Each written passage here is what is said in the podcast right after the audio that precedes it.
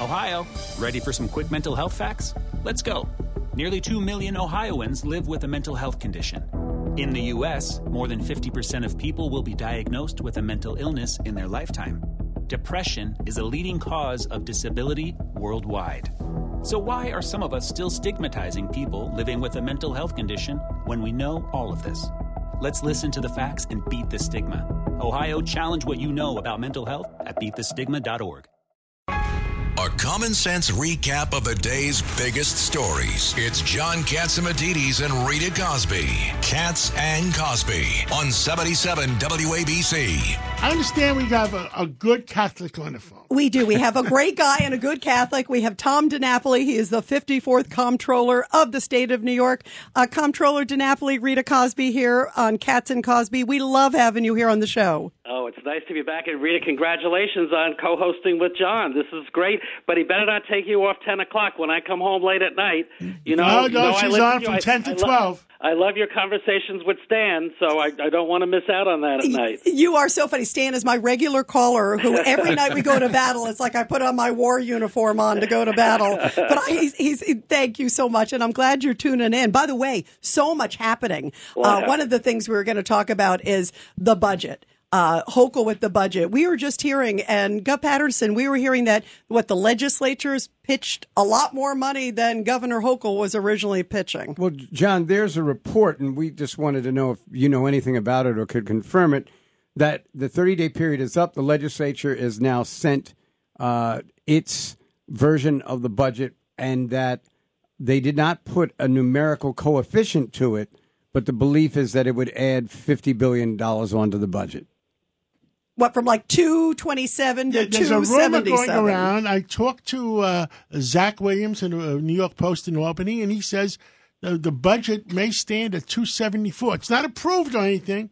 I mean, 484,000 New Yorkers moved out of New York. Those are the guys that are paying the taxes. How are you going to pay 274 billion? Well, I mean, look, uh, you know, as as Governor Paterson, uh, uh, who David, I love you, great governor. Please don't become Secretary of Defense. Though. I, know they, I heard they were trying to they were trying to promote you there for a minute, but uh, as Governor Paterson can attest, I mean, this is part of the the ritual that happens every year. The governor puts out a budget. The legislature will pass one house versions that always add spending, and then comes down to the real negotiation. So, Right. you know, I don't read too much into, you know, one house proposals at this point. But I think the, the main issue to look at is this. As we've been reporting, tax collections continue to be strong. We're in good shape right now. We expect to have a surplus at the end of the year. The problem is, in the governor's proposal, looking long term with the state financial plan, and I believe these numbers are absolutely accurate. We're not going to be in such good shape a year, two, three, four years down the road. We start to go back into that pattern that we've seen over many, many years where there's a rush to get the budget done and the budget isn't balanced for a year, but the spending commitments blow out out year budget gaps. We didn't have that the past couple of years, largely because of, of the federal relief money that came in, but we're, we're going to get back in that pattern. So the danger is, I mean, the governor's budget proposal already is a pretty healthy uh, spending package by any measure, $227 billion. If, if it's added to, and, and if, if some of that new spending is tied to money that's not going to be accounted for, those out year budget gaps will only get worse. And, and, and, and this economy, as we know, is very uncertain. We, you know, where are we headed? Nobody knows for sure. Excellent point. Uh, Judge Weinberg, you got a question for uh, Tom DiNapoli. Tom, welcome uh, back to the show. I have I have the same two issues that, that you have. Number one, as John points out, you have 484,000 folks who have left in the last 24 months. Are they going to be replaced and by whom? And who's going to pay the taxes? And who's to support all the programs? And as you correctly pointed out, we're going to lose the federal money. So you can't lock in to permanent spending money that you're not going to have. Otherwise, we're going to have a situation. How do we keep people in the city and state of New York, Tom? Well, I mean, you know, that we we could probably do several shows on that question. Keep in mind a couple things. First of all, yes, we have a net loss in terms of, of outmigration, and yes, it tends to be folks at, at the higher end. And we need to remind everybody the top 1% of taxpayers uh, account for over 40% of the personal income tax revenue that funds most of the programs that we have. So we don't want to lose anybody, especially at, at the upper end. That being said, the the earlier trend during COVID, when we were losing more, somewhat went down. When you look at the the, the 2021 uh, numbers uh, versus 2020, and uh, the reality is there there actually are more millionaires now than there were a couple of years ago in our state. Now, you know, so so it's it's not all that everybody's leaving, but there there is no doubt that we are losing folks, we are losing population. That has implications not only in terms of revenue, it's hurt us politically. The clout of New York State, the number of congressional seats we've lost over the years, that diminishes our influence. It's rather remarkable in that context that we have both uh, the Senate Majority Leader and, and now the House Minority Leader coming from New York. But but we we need to be very mindful of the fact that we want to have a population that grows and we want to have a population that includes people who are going to who are going to pay for the services that we all depend on. So, Tom, it's Rob Astorino. Hey, Rob. How are you? I, am This is great. I have two of my favorite Democrats. Weinberg, I'm getting to you. You might be number three, but Paterson to my left, naturally, and of course Tom DiNapoli, who I may have voted for. I don't know. I'm not. I don't remember. I, I, but he wait, is. wait, a, wait, wait, What about me and John Catsimatidis? Are you Don't you Democrat? love No, no, us? they're- oh, no, I'm saying individuals. Oh, Don't you love us? Oh, absolutely. right, Of course all I do. Okay. But here's my question, Tom. Yeah. You're a Democrat with Democrats all around you, right? Your party. They're spending like crazy. They're obviously putting things in jeopardy in our in our state for normal people who pay the taxes, as John was saying. How do you actually stand up to them? How do you how do you go head to head with them and not be concerned about the next election that, that they they'll, they'll screw you?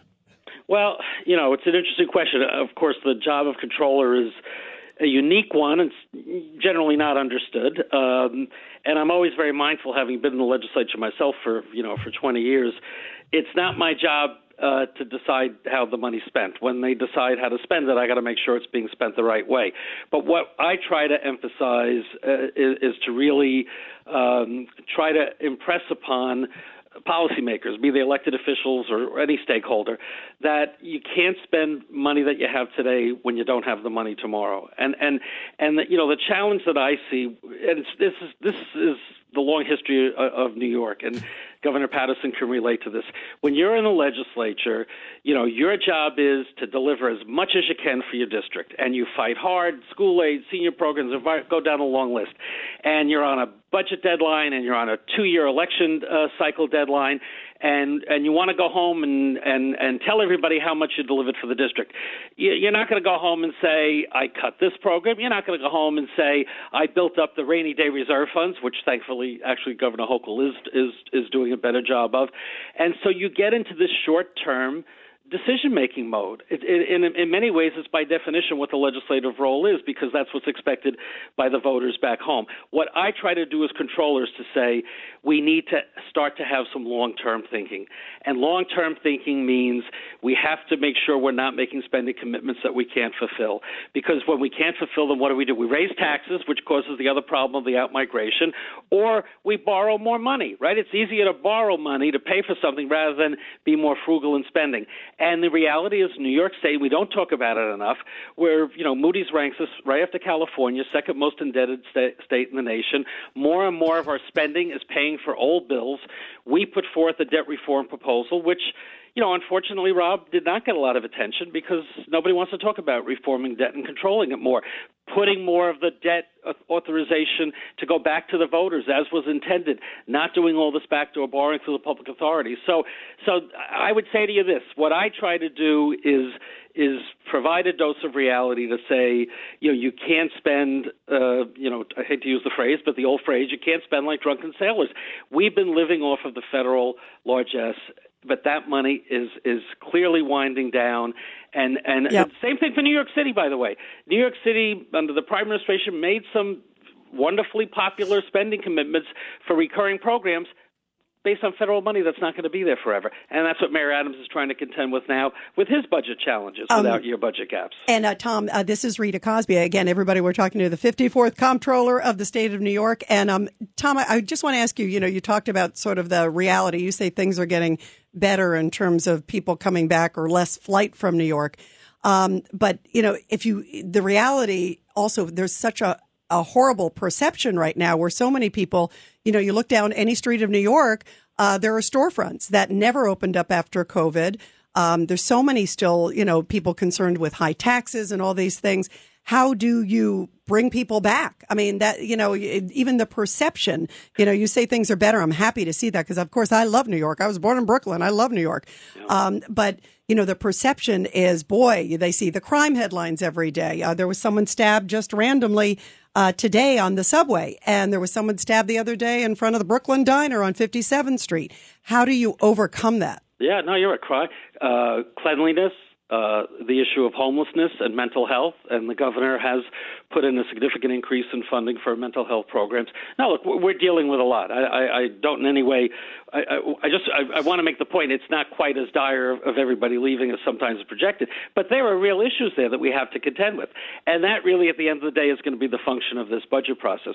What will the state legislature do in terms of priorities? And, and I think you're right. It, it has to be, uh, from my perspective, a, a real serious effort to deal with the mental health issue because I think that underpins not all, but but a great deal of of the, the issue of crime, the the the sense of a lack of safety on some of our streets and in the subways.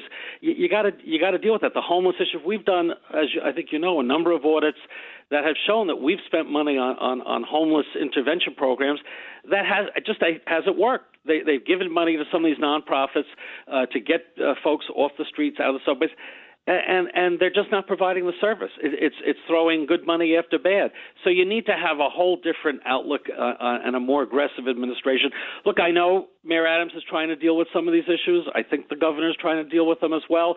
Let's hope between uh, what happens in Albany and what happens as the city council works on the budget, they're going to put the right kind of priorities in place. They're going to not spend more money than we have and my job as state comptroller, Brad Lander's job in the city of city comptroller, is to point out when we see programs that aren't working and money not being spent the right way, to call it out. Yep. Folks don't always And like you're we do that, but but that's what we're going to keep doing. You're you're always welcome to come to WABC, and we got that big bugle, and call everybody out that if if there if, if something is not right, and that's your job. Thank you so much, uh, uh, Tom. Have a Thanks, great everybody. Thank Have a you, great Tom. week. I got to go out and buy John's book this weekend. And, All and tune in tonight at 10 o'clock. I, I'm expecting you to be tuning in, okay? All right. Take care, Take everybody. care.